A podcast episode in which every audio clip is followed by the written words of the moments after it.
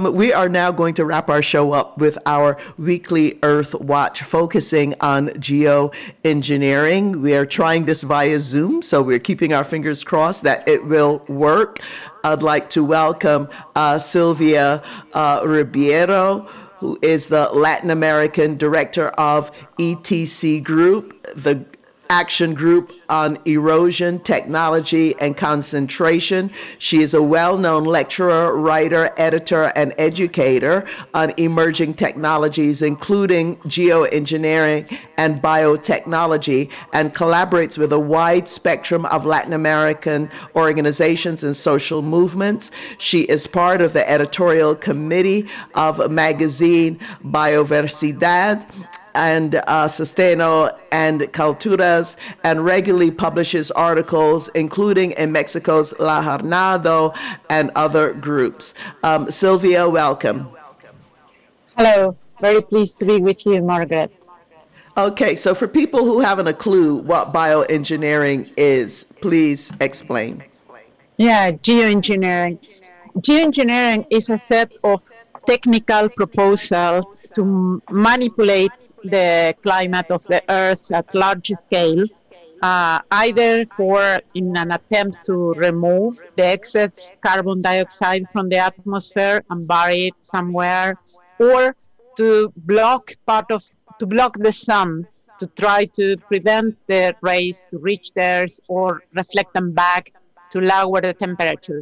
The problem with all these technologies is that to real have any effect on climate and climate change, they have to be deployed at really, really large scale, and that will have a lot of environmental, social, economic impacts that will be very unfairly distributed. Right. So, uh, according to um, an article I read, it is it can simply be understood geoengineering that is as climate engineering right? Where you feel like um, intervening in the climate will somehow solve the crisis that we're facing. Tell us about the types of geoengineering um, and what if any are problems with them well, it is just climate geoengineering, but the main problem is that uh, it won't solve the climate crisis at all. What happens is that it is uh, an attempt to manipulate the climate to mask the symptoms. So, so the, the same causes of climate change, which is particularly uh, greenhouse gas emissions due to the use of fossil fuels, it will continue in industry, in vehicles, and everything. It could continue and have a new industry and new profits for the same companies that caused the problem, oil companies particularly, could remove the carbon and make a business of that, or more extreme, what is called solar geoengineering, which is to try to block the sun so the earth would theoretically cool down. The, oh and the goodness. problem with that is that if you would do that at the scale required to really modify, to influence the climate and influence climate change, what happens is that uh, it will have, for instance, this imbalance, the rain and wind patterns, and provoke large droughts in Africa, in Asia, and in many other parts. And what about this carbon dioxide geoengineering?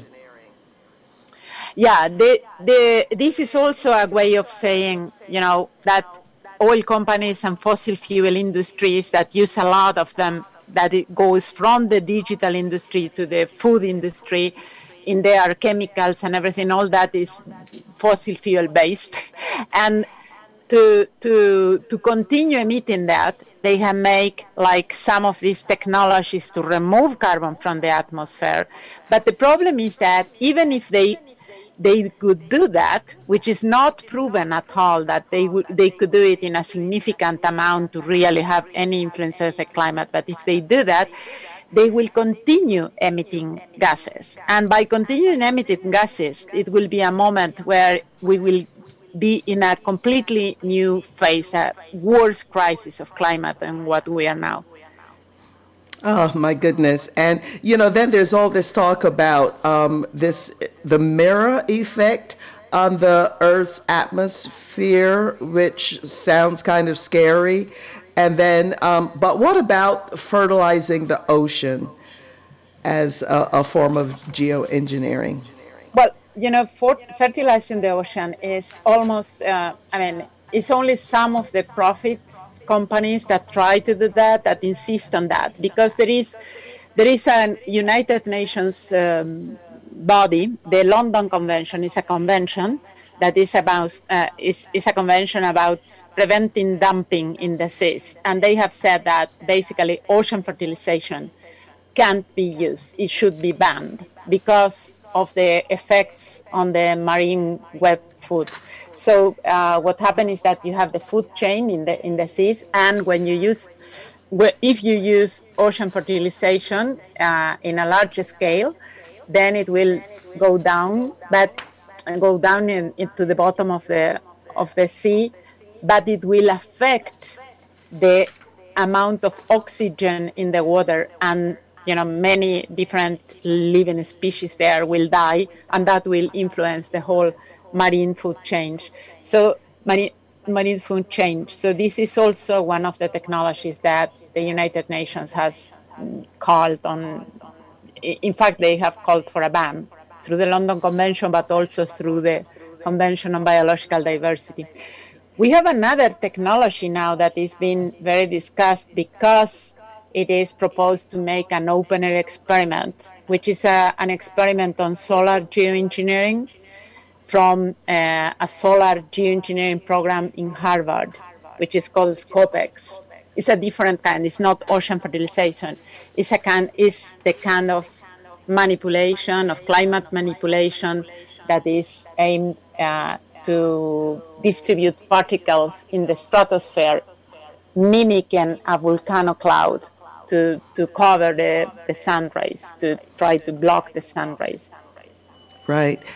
And for people who want to, because we, we're out of time, I'm afraid, who want to find out more about this and about your work, is there a place they can go, a, a website perhaps, perhaps, Silvia?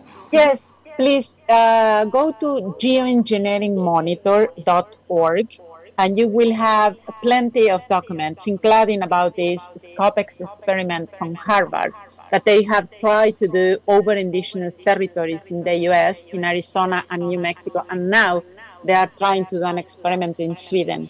There is a lot of resistance from organizations, environmental organizations, and indigenous organizations and it would be really important for many people that are listening to this to know more about the impacts of geoengineering and how this could affect all of us, but also Absolutely. particularly these experiments in indigenous territories. So, well, we really want to thank you, um, Silvia uh, Ribeiro, and also the Global Justice Ecology Project. We partner with them for our weekly Earth Watch, and please keep us posted on all of what you are doing. Thank you for joining us. Thank you. All righty.